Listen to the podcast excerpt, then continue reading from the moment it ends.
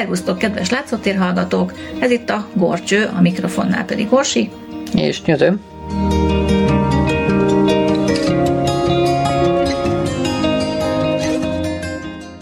Folytatjuk sétánkat a budai zöldön. Ha emlékeztek, akkor legutóbb a Tabánban jártunk, és onnan indultunk most tovább. Igen, kiverekedtünk a kocsmák és egyéb kis utcás rengetegbe. Megint egy hangulatos kis kertbe jutottunk. Ez a horvát kert, ami elég régóta ezt a nevet viseli. Ez az Attila út és a Krisztina körút között fekszik, ugye az ördögárok pataknak a völgyébe. És itt termesztett a fűszer növényeket Rozi néni. Hát nem. Horvát Rozi, Nem talált. hát, a fűszeres. Tehát igazából nem messze esik a Tabántól, egy kicsit ugye észak-nyugat felé kell még mennünk, egészen az Alagút utcáig tart ez a kis kertecske a Tabántól. És már említettük a múltkor a Nepomuki Szent János szobrot, ez áll a horvát kertnek a déli végében, tehát a Tabán felőli végében, ahol egy híd állt az ördögárok patak fölött, és annak volt a, az egyik nem tudom, korláteleme talán, vagy hídfője, nem tudom. Szóval a híd része volt az a lényeg. És hát ezt a szobrot ugye újra állították, mert hát a második világháború alatt itt elpusztult, úgyhogy újra kellett faragni a régi mintája alapján, és nagyjából ott áll, ahol a, a régi is állt. Jó, tehát ez egy ilyen összefüggő zöld felület a Tabánnal nagyjából. Ugye ott megy a villamos is, ez a fonódó villamos, ott a budai, budai fonódó. Álmában csönget egy kicsit. Igen. És akkor még az Attila utat úgy hívták, hogy Attila körút. Tehát két körút volt szinte-szinte párhuzamosan itt ezen a részen. Egyik az ördögároknak a képzeletbeli egyik partján, a másik meg a képzeletbeli másik partján. És hát régebbi tervlapokat megnézve, mert ugye készült erről a részről is parkosítási terv, ott látszik, hogy itt a, a villamos, ahogy jön a Krisztina körút felől, ott itt keresztezi a horvát kert alatt a, az ördögároknak a lefedett részét, és ott átment az Attila körút felé. Tehát itt tett egy ilyen keresztirányú kanyart. Aha. Valamikor pont Ezek itt a, mikori tervlapok egyébként? hát ilyen 1920-as évekbeli Aha. Jó, csak hogy kert- hova rakjuk a terveket azért. Mhm. Tehát itt, itt pont a szobornál, a Nepomuki Szent János szobornál tett egy ilyen keresztirányú mozgást a villamos sín. Hát most ugye nem, mert most az Attila útról már levitték a villamost. Tehát most már a kvázi zöldben megy ott a, a villamos sín. Egészen a Döbrentei térig.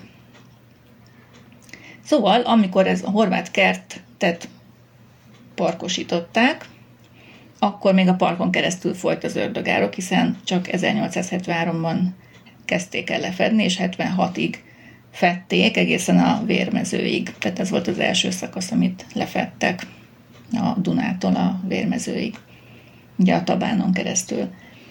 A parknak a déli végében áll ez a Nepomuki Szent János szobor, ez 1950-es évekig, és hát akkor nem csak azért, mert meg volt sérülve, hanem hát mindenféle ideológiai jogból is eltávolítottak onnan, és 99-ben állították vissza a felújított szobrot. Hát sokáig tartott a felújítás. És ugye van ott egy gimnázium, és ez a mai Petőfi gimnázium, ami akkoriban a budai főreál gimnázium volt.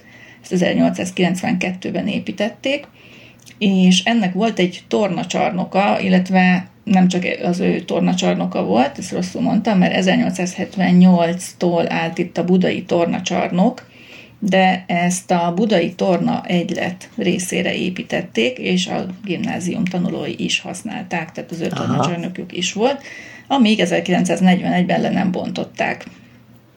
Ez, ez nem derült ki számomra, hogy miért bontották le.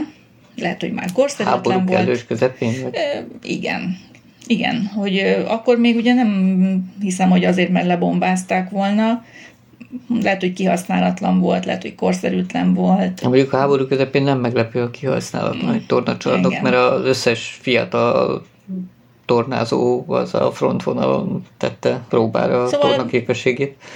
Majd megnézhetitek a galériában, rajta van még régebbi fotókon, meg rajta van ezen az alaprajzon is, amit itt emlegettem az előbb.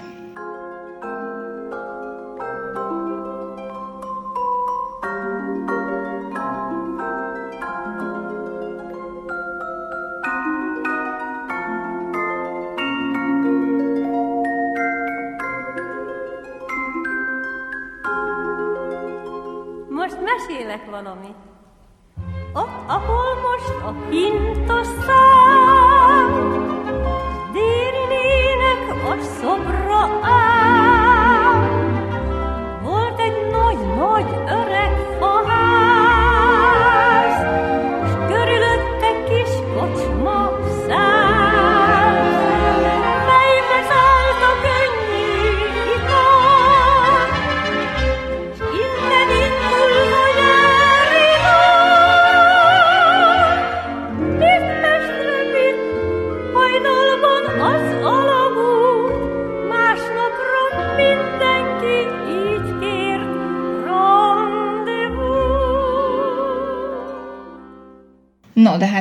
kertnek a, van egy névadója is, a Szentgyörgyi horvát család. Jelesül Szentgyörgyi horvát Zsigmond nevéről lett, kapta a horvát kert nevet. Ez a család egyébként onnan lehet ismerős, hogy Buda, ö, Balatonfüreden az Anna Bál, az első Anna Bált a Szentgyörgyi horvát család rendezte. Azt hittem, hogy volt egy Albert nevű rokonuk is, aki föltalálta a C-vitamint. Hát, Mert akkor az is egy ismertségi Na látod, ezt nem faktor. tudom. Ezt nézzetek utána, hát ha ez a, ugyanez a család. De minden esetre ez is egy híres birtokos család volt, ugyanis ez a Szentgyörgyi Horváth Zsigmond, ő egy udvari tanácsos volt akkoriban, és hát meg tudta venni, megtehette, hogy ezt a kis birtokot itt megvegye a budai vár oldalában, vagy hát de gyakorlatilag a beépítetlen részeken még akkoriban ez egy beépítetlen üres telek volt. És hát az ördögárok vizével egy öntözött kertet hozott létre, állítólag citrom és narancsfákkal ültette be. Na, hát a C, mint citrom. Igen, lehet, hogy C abból, mint vitamin. abból- Mert ő paprikából vonta, ugye ki a Igen. Szent Györgyi. Lehet, hogy az is volt a kertben. igen. Azt mondta, hogy a citromból már elege van. Hát savanyú volt neki. És akkor, amikor elkezdték az alagutat építeni, ugye a budai vár alatt, akkor ezt a birtokot gyakorlatilag ketté osztotta ez az út, ami az alagút megközelítését célozta, tehát város tervezésileg kiharaptak egy jó részt ebből a birtokból, és akkor meg is vásárolta a Buda városa a, ettől a, tehát ennek az úttól uh-huh. délre eső részt is, eladta nekik a Szentgyörgyi család. Na, és akkor megszűnt a kert. Hát igen, ott a, megmaradt a birtoknak az egyik része, de a másik részből lett ez a horvát kert, ami uh-huh. igazából ugye akkor már budai lett tulajdon volt. horvát? A tulajdonos nevéről, mert Hát ez továbbra is maradt tulajdon. Maradt Szent Györgyi. Horvát. Szentgyörgyi horvát. Ja, hogy És a- dupla ez nem- nevű volt. Jó. Igen, igen, hogy miért pont a második nevét, Hát mert a másik felét azt a másik telegdarab vitte biztos, az a Szent Györgyi kert volt, ez meg a horvát kert. nem tudom, valószínű, hogy így ismerték őt jobban. A Szentgyörgyi meg egy ilyen előnév lehetett. A birtoknak a déli részét 1862-ben vásárolta meg Buda városa, és közparká is nyilvánította, tehát hál' Istennek nem építették be, ugyanis Horváth Zsigmond úr utóda, az egy ilyen nagyon gyerekszerető ember volt, vagy valószínűleg az volt, mert az eladáskor kikötötte, hogy a leendő parkban mindig legyen egy játszótér. Na, hát ez egy olyan előremutató gondolkodás. és hogy nem lehet beépíteni, nem legyen, továbbra is maradjon park.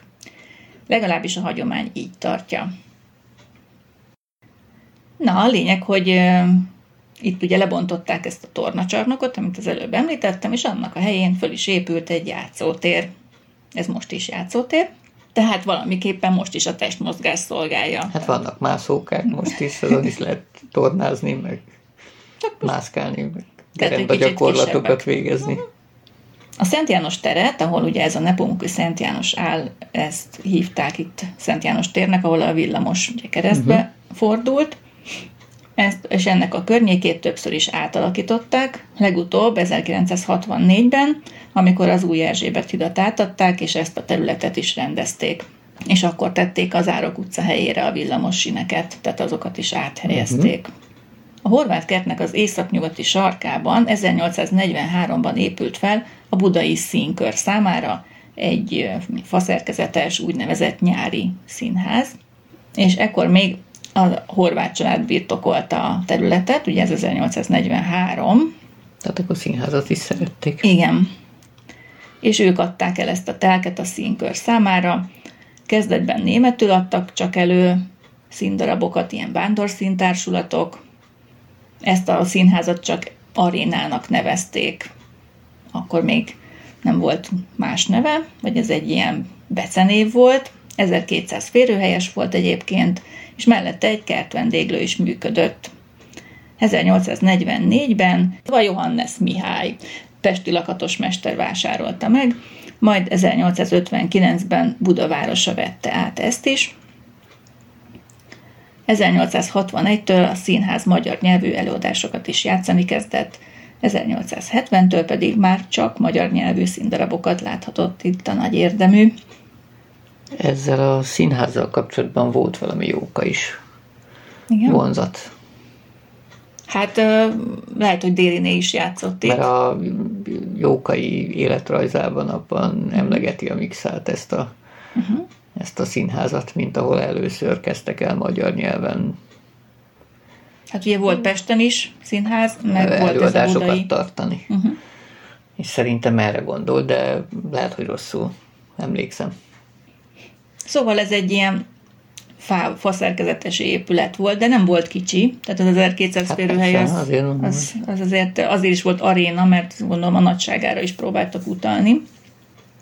Majd teszünk be képet, egy ilyen részkarcot, ha jól emlékszem, a belső színpad előtt, tehát a nézőtérről, meg a színpadról, hogy hogy nézett ki. Ez tényleg egy ilyen hatalmas nagy csarnok volt az egész akkoriban.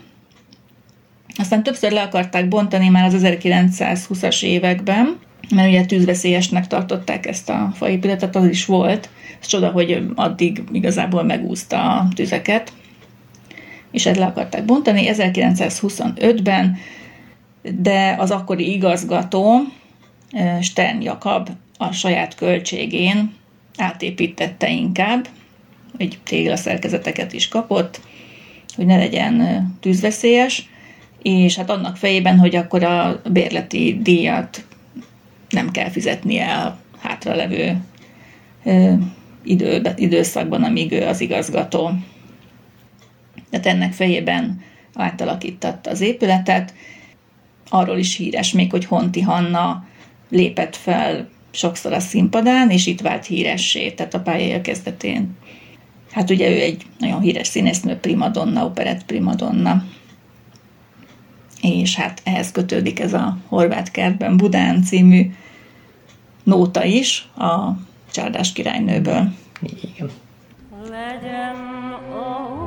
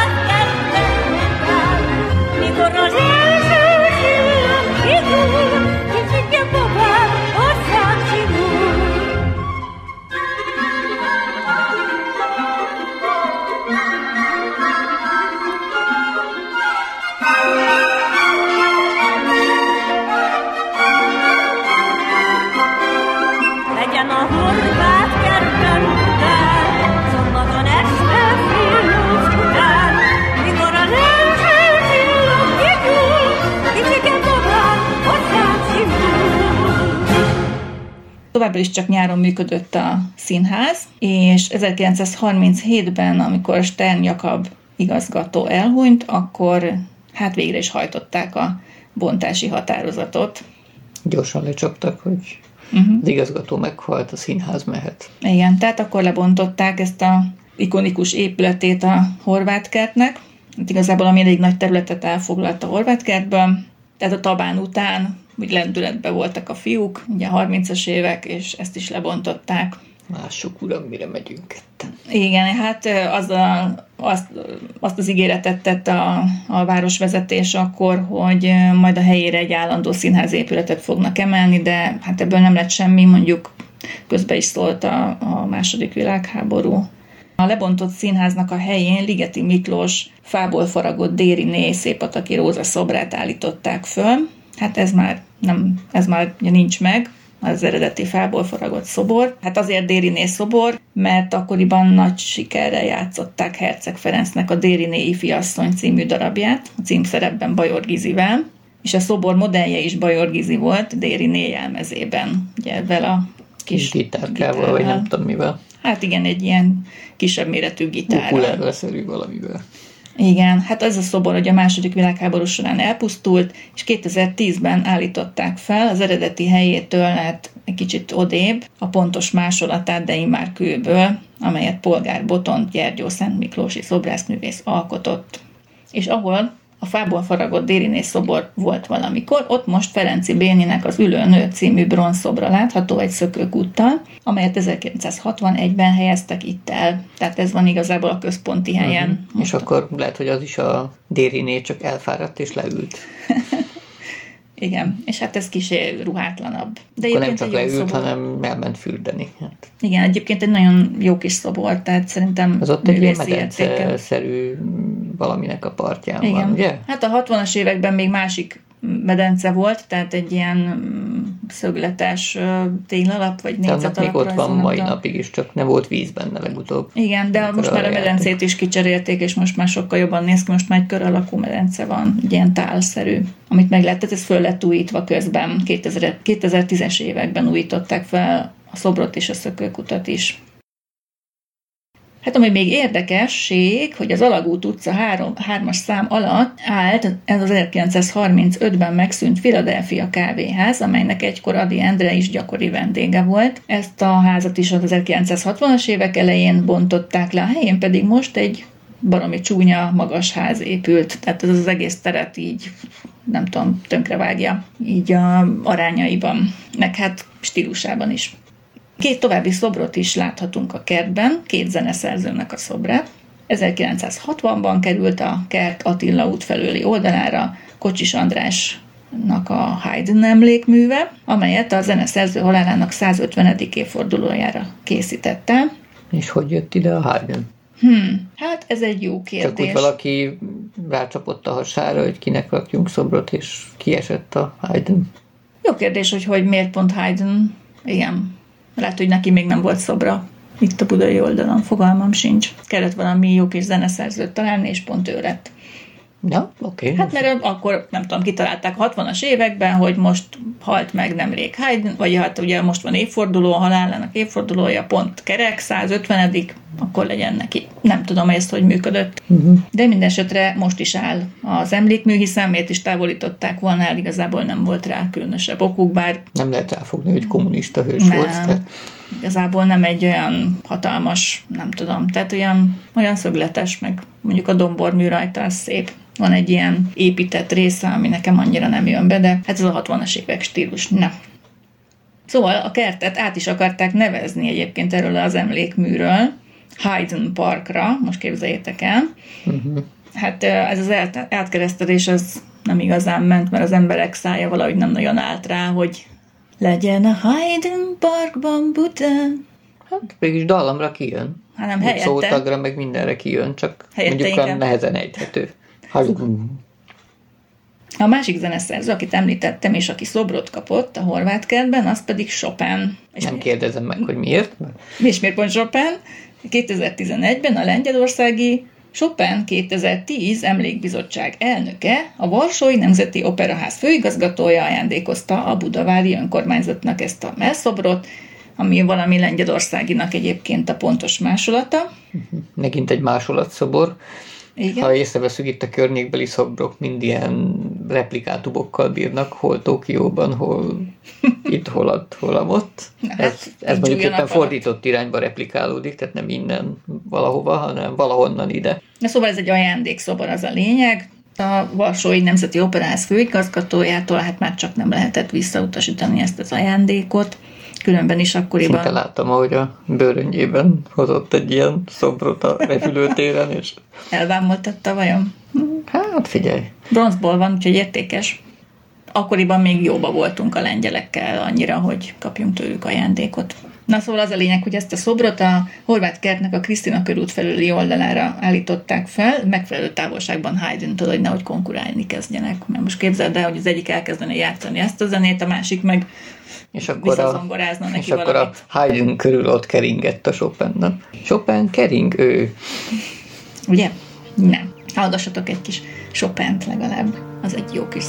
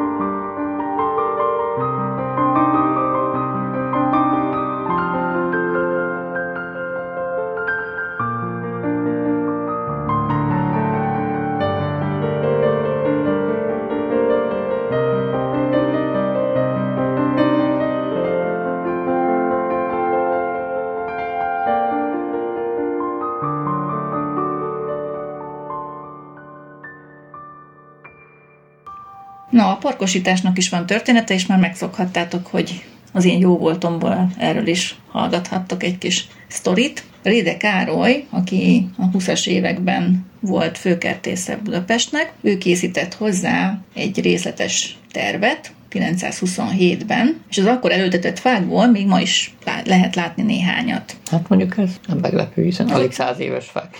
Igen.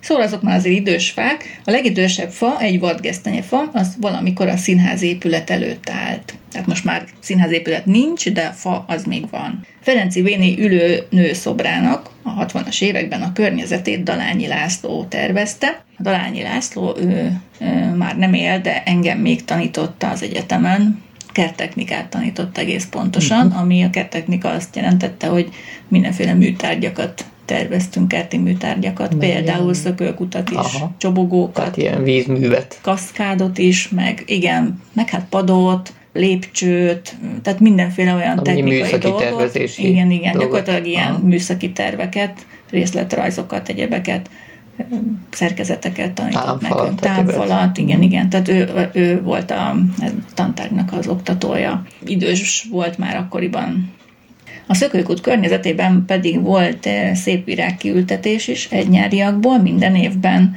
újra ültették ezt természetesen, hát hiszen egynyáriakról van szó. És a játszóteret is áttervezték, ugye a bizonyos déli részen levő játszóteret a tornacsarnok helyén a 2000-es évek elején. Aztán a kerékpárutat is átvezették a parkon 98-ban, és 2010-11-ben az Alagút utcai oldalát rendezték a kertnek, ott új gyalogos közlekedési útvonalakat hoztak létre, és akkor rendezték ezt a Dériné szobor környezetét is. Ahol ott ilyen- körbe most mindenféle ilyen vendéglátóhelyek, teraszok veszik körbe ezt a Igen. szobrocskát. És ennek a szökőkútnak a medencéjét is ekkor helyezték át, illetve építették át. A régi rézsűbe rejtett WC helyett pedig az új pavilonszerű épületeknek az alsó szintjébe tették bele a WC-t, mosdót. Tehát akkor lett egy WC palota. Igen. A pavilonokban pedig, hát amennyire én most láttam, az étterem kávézó van. Például amikor ott jártunk, pont nem volt nyitva semmi, hanem olyan, Igen. olyan kihalt, üres Hát, volt az egész. tönkrement, vagy mi történt, Hát igen, azt a Covid tudom. után is nem nagyon lehet tudni, főleg, hogy most még inkább elindult egy ilyen hullám, hogy megszűnnek a... Igen. Hát akkor még ő, októberben voltunk talán arra, és nem nagyon tudtunk, pedig akkor még be lehetett volna akár ülni, vagy akár még kinn a teraszon is ki lehetett volna ülni, de nem volt nyitva. Pedig jól esett volna beülni egy Hm. forró kávéra, teára, ilyesmire.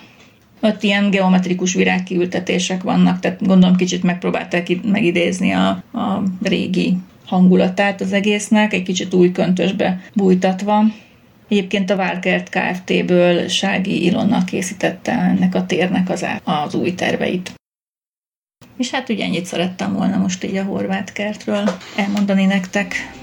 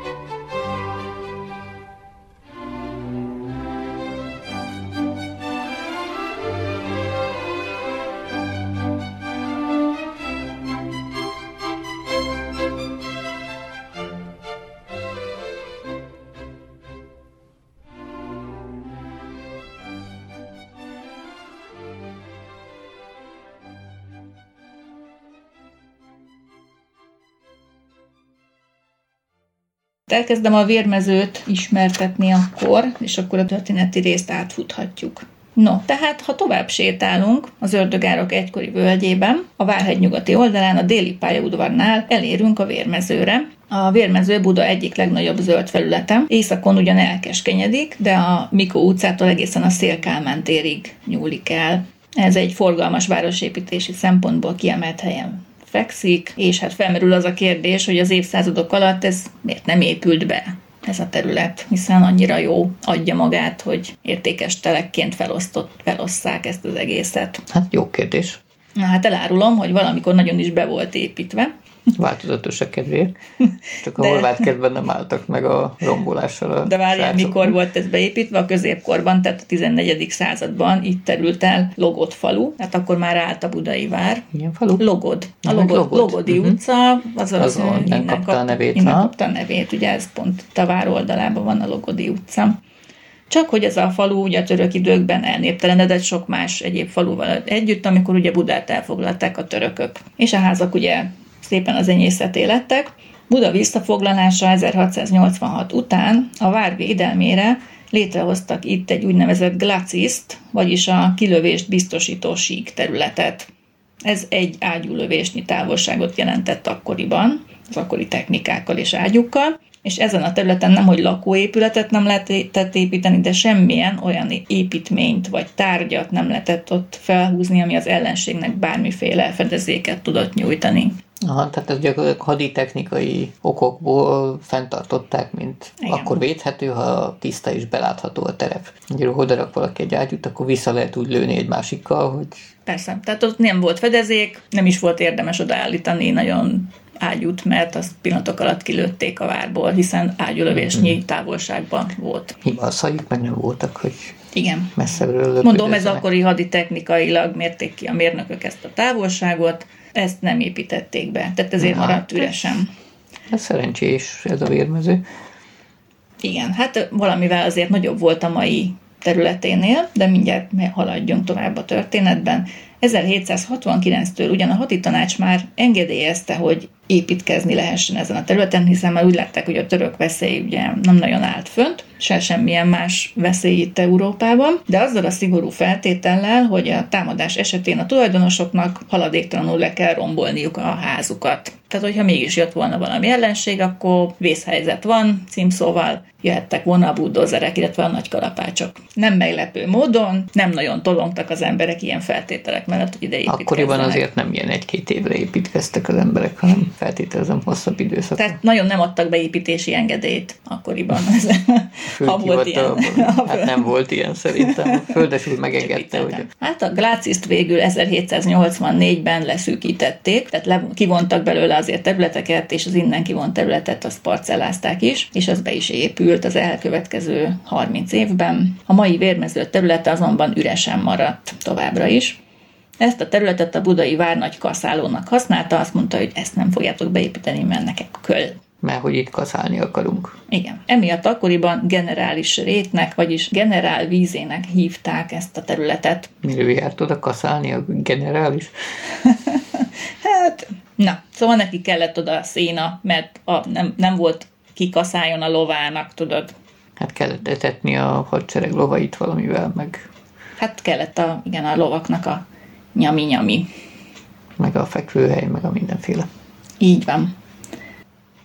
És a, hát, hogy mitől lett ugye a generális rétből aztán, hogy lett vérmező, hát úgy, hogy volt egy magyar jakobinus mozgalom, és az, annak volt egy vezetője, akit úgy hívtak, hogy Martinovics Ignác, és hát az ő, ő és a négy társának a kivégzéséről kapta a vérmező a nevét. Tehát egy véres eseménynek a helyszíne volt ez a vérmező. De mit is követett el ez az öt ember, hogy ki kellett őket végezni, ami igazából nem is öt ember volt, hanem hét, de mondjuk öt vonult be így a történelembe. Hát Martinovics Ignác, egy domonkos rendi pap, természettudós, tanár volt, a Lembergi Egyetemnek a dékánja. És hát elég fiatalon lehetett dékán, ugyanis ö, 40 éves korában végezték ki, tehát a 30-as éveiben volt tanár és dékán, akkor ezek szerint nagy koponya lehetett, hogyha ilyen fiatalon ilyen elég nagy tisztséget bíztak rá. Ha valaki egy egész mezőt összevérzett utána, akkor persze egy nagy koponya lehetett. Haj, Zoli.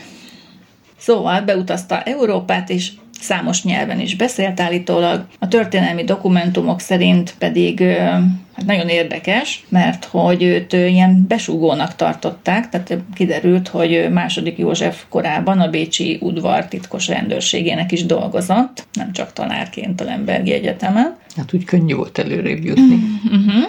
És a szabadkőműves mozgalomról, tehát a bécsi szabadkőművesekről a, és ott a feloszlatott jezsuitákról, hiszen második József feloszlatott majdnem minden szerzetes rendet, és egyéb titkos társaságokról kellett információkat szolgáltatni a, a császári titkos rendőrségnek.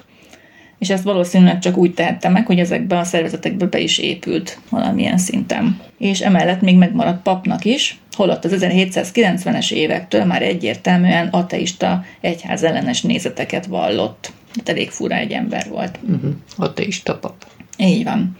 Tehát egy kicsit ellentmondásos ember volt, és ezek alapján nem is tűnik emberileg túlságosan gerincesnek. Az általa leadott jelentéseket ráadásul saját karrierjének az építésére, az udvarban történő előmenetelére akarta felhasználni, és sokszor meg is hamisította azokat, hogy ugye minél jelentősebbnek tűnjenek azok a dolgok, amikről a jelentést tesz. Kicsit kiszínezte, kicsit felnagyította, de hát, hogy nem is csináltak olyat, de besúgta azért. Á, ilyen emberek nincsenek. Tehát mindenféle koholt vádakat fogalmazott bele a jelentéseibe. Ez már azért eléggé olyan Hát így a nem szimpi, nem? Versenytársakat azt könnyen ki lehetett golyózni így. És általában hittek neki.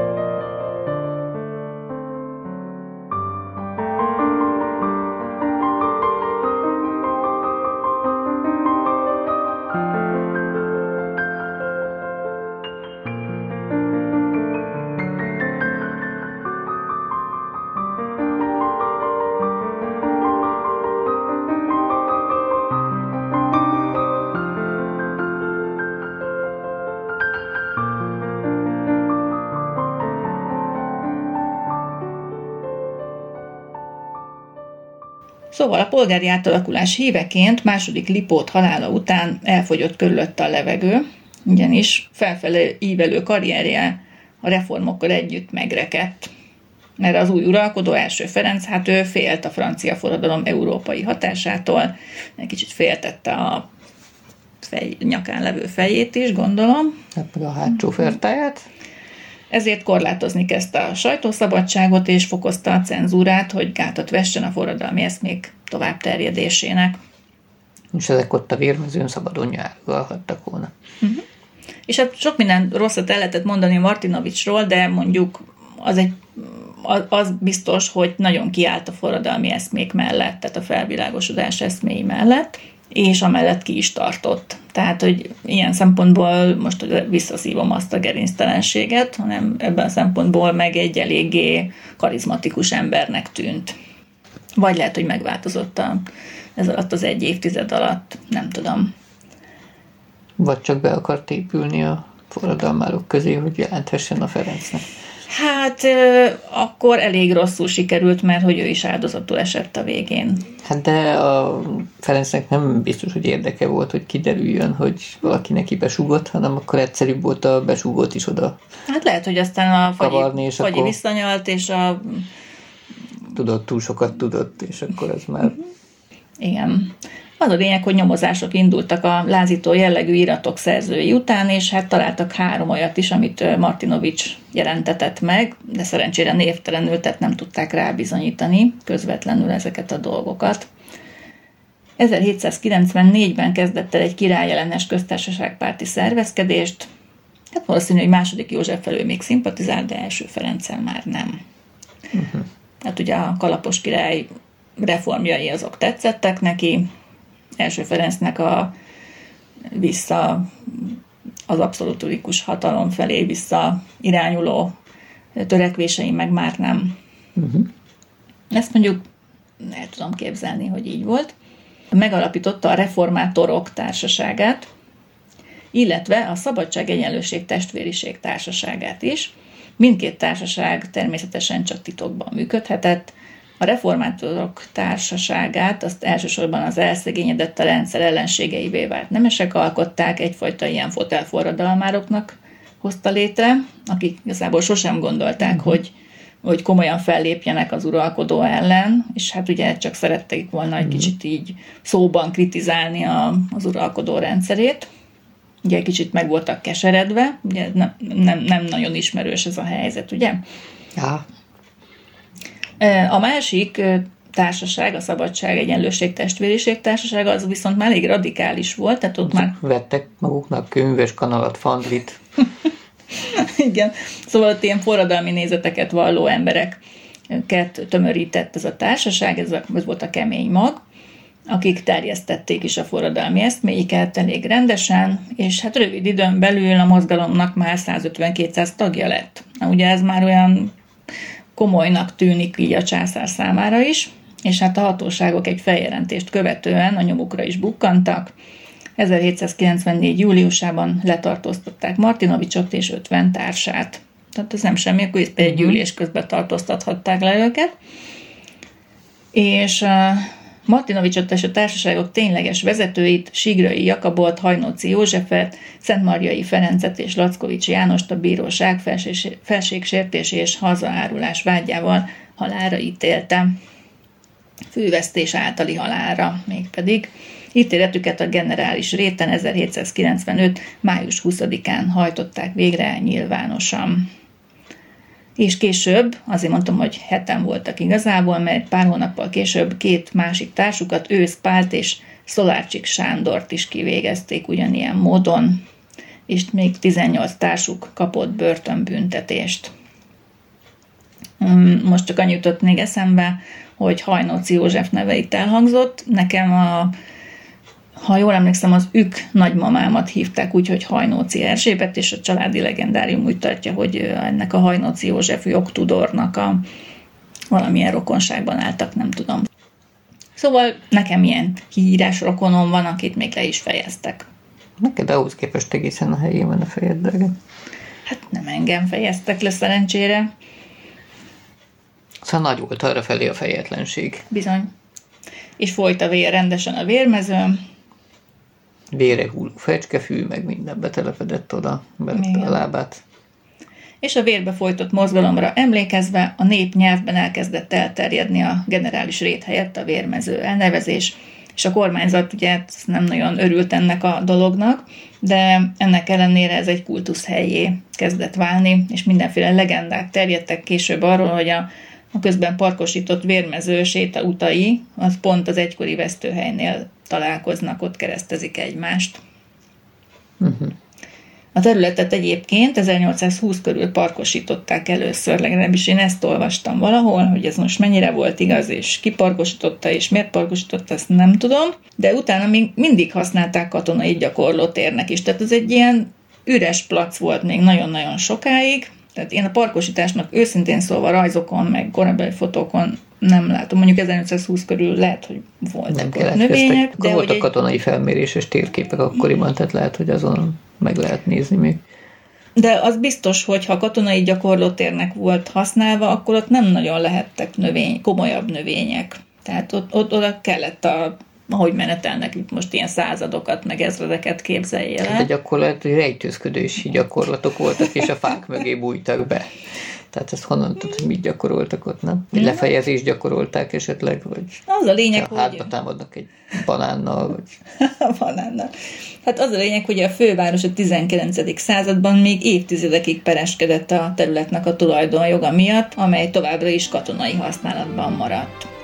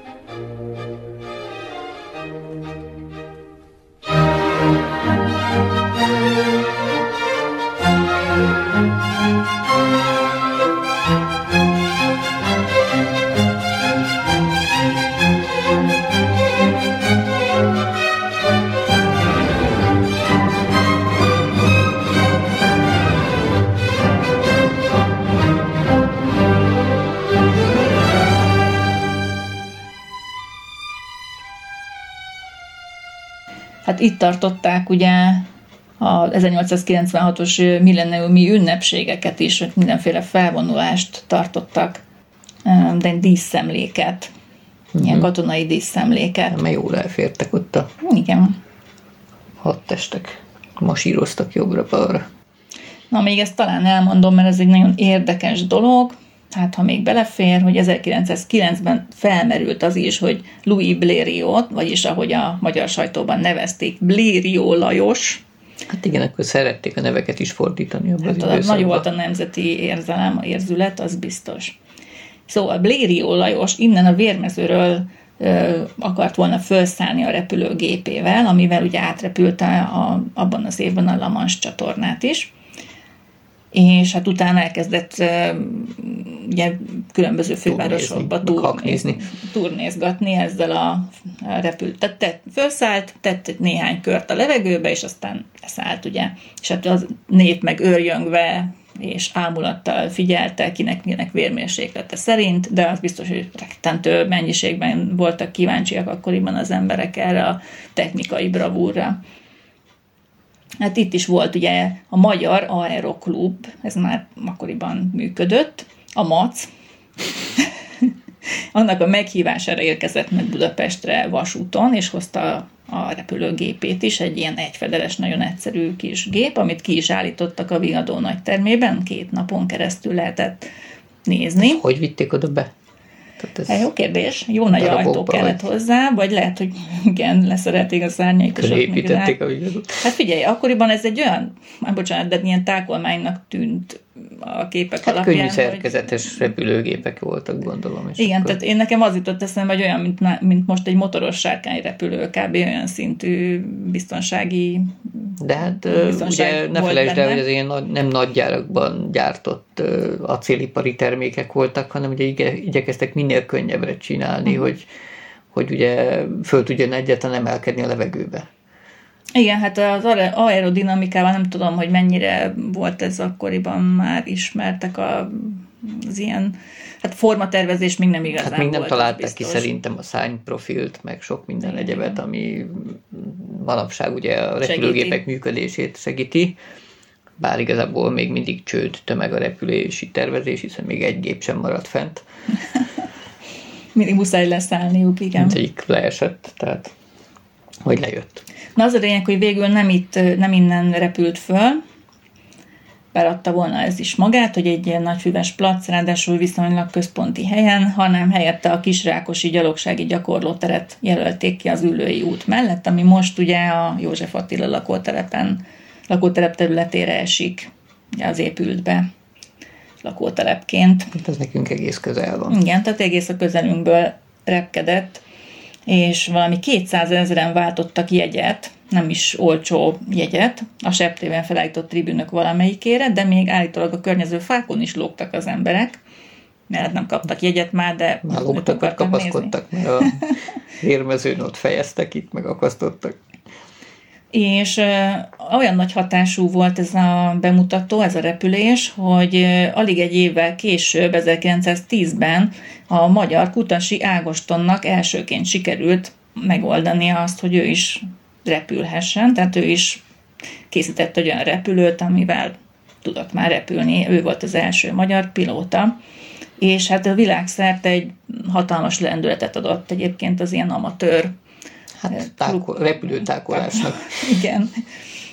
Tehát akik repülé, repülni akartak, és ezzel foglalkoztak, ilyen aerokluboknak nagyon-nagyon, hát most gondolj bele, hogy és nem sikerül, nem sikerül, mindenki elveszíti a reményét, és akkor egyszer csak jön valaki, aki megcsinálja, Meg még jobbat csinál, igen. és akkor rögtön, igen, szeretnéd legalább te is egy olyan szinten megcsinálni, vagy, vagy még Abban jobbat. az időszakban biztos én is csináltam volna egy ilyen saját RTK-t, ilyen repülőgép tákoló klubot. Na, hát um, térjünk vissza azért a földre, vagyis a vérmezőre. 1919-ben a tanácsköztársaság alatt volt egy ilyen május 1 megmozdulás, egy ilyen kommunista megmozdulás, ahol egy ilyen vörös lepellel borított ravatalt helyeztek el, meg Lenin szobrot állítottak, meg ilyesmi, és akkor itt mondott Kumbéla a beszédet, és innen indult el, a, vagy nem innen indult el, de végül is a, az északi hadjárat előtti napokban adott egy ilyen lelkesítő beszédet a Magyar Vörös Hadseregnek, ez a Kumbéla.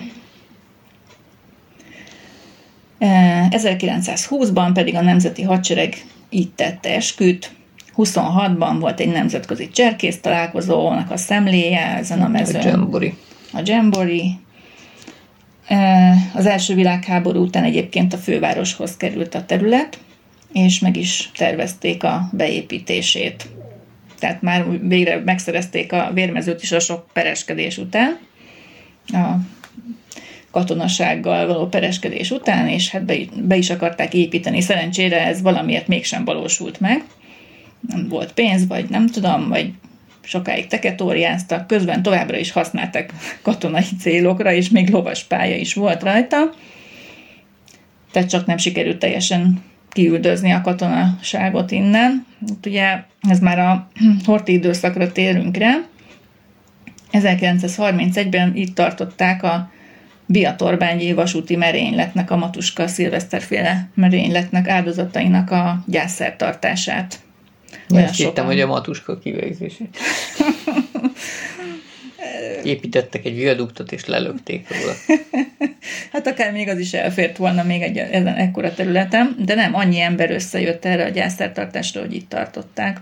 Majd 34-ben Horti Miklós bevonulásának a 15 évfordulója alkalmából itt egy katonai díszemlét és népünnepét rendeztek. Aztán az 1930-as évek végén egy protestáns helyőrségi templomot és egy Gömbös Gyulának állított szobrot is terveztek a vérmező északi részére, de ezeket a második világháború kitörése hiúsította meg ezeket a terveket. Hm.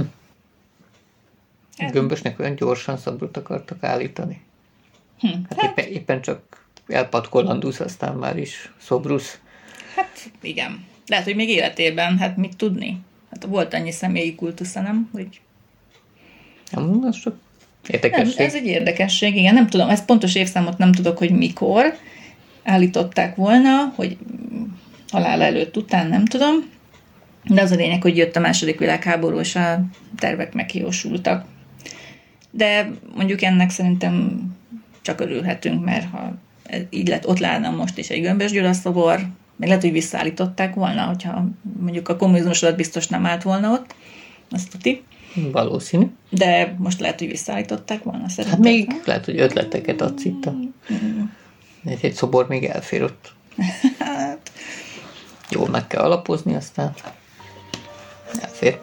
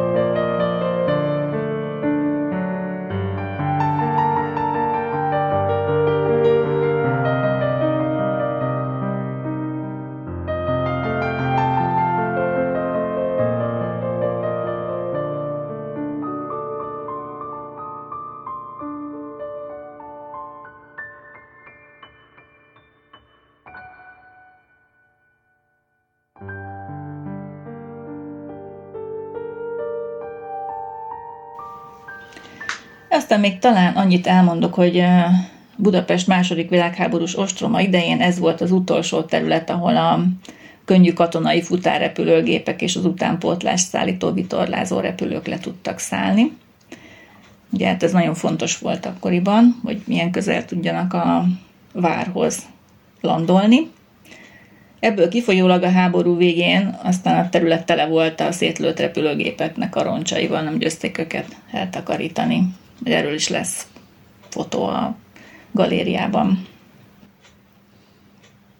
És a második világháború után a lebombázott várnak az építési törmelékével töltötték fel a területet, ezáltal közel két méterrel emelkedett meg itt a terepszint. De mi meló volt azt lehordani a várból? Hát, de lehet, hogy csak így meglökték, aztán Aztán lecsúszdáztatták, csináltak egy tudom, óriás de- csúszdást. De esetre eléggé durva, tehát ez egy rohadt nagy terület, azt két méter magasan beborítani törmelékkel, az Most gondolj bele, hú, basz. hát valami több mint 10 hektár a, a vérmező. Hát akkor ki lehet 14 számolni, hogy hány köbméternyi építési törmelékről beszélünk. Na és akkor megvan a válasz a kérdésre, miért nincs beépítve mai napig a vérmező? Mert két méter magasan áll rajta a sit. És ez lett beparkosítva. Tehát ezzel a feltöltött területre nem lehetett építeni, inkább ugye bokrokkal, meg fákkal Hát, mai be. technológiával már megoldhatnak. Most már igen. Tehát most, ha most nagyon akarnák, akkor kiparcellázhatnak, de most meg már ugye zöld területté van minősítve, úgyhogy már kicsit macerásabb amiatt. De nem adunk ötleteket, múzeumokat csak kéne ide húzni feltétlenül. No, hát a, egyébként az eredeti elképzelések szerint lett volna egy tó is a park közepén, de végül is ez nem valósult Még meg. két méter magasan állhatna a víz is. És akkor Hát, pontosan. Tehát egy két méter mély tó legalább lehetne.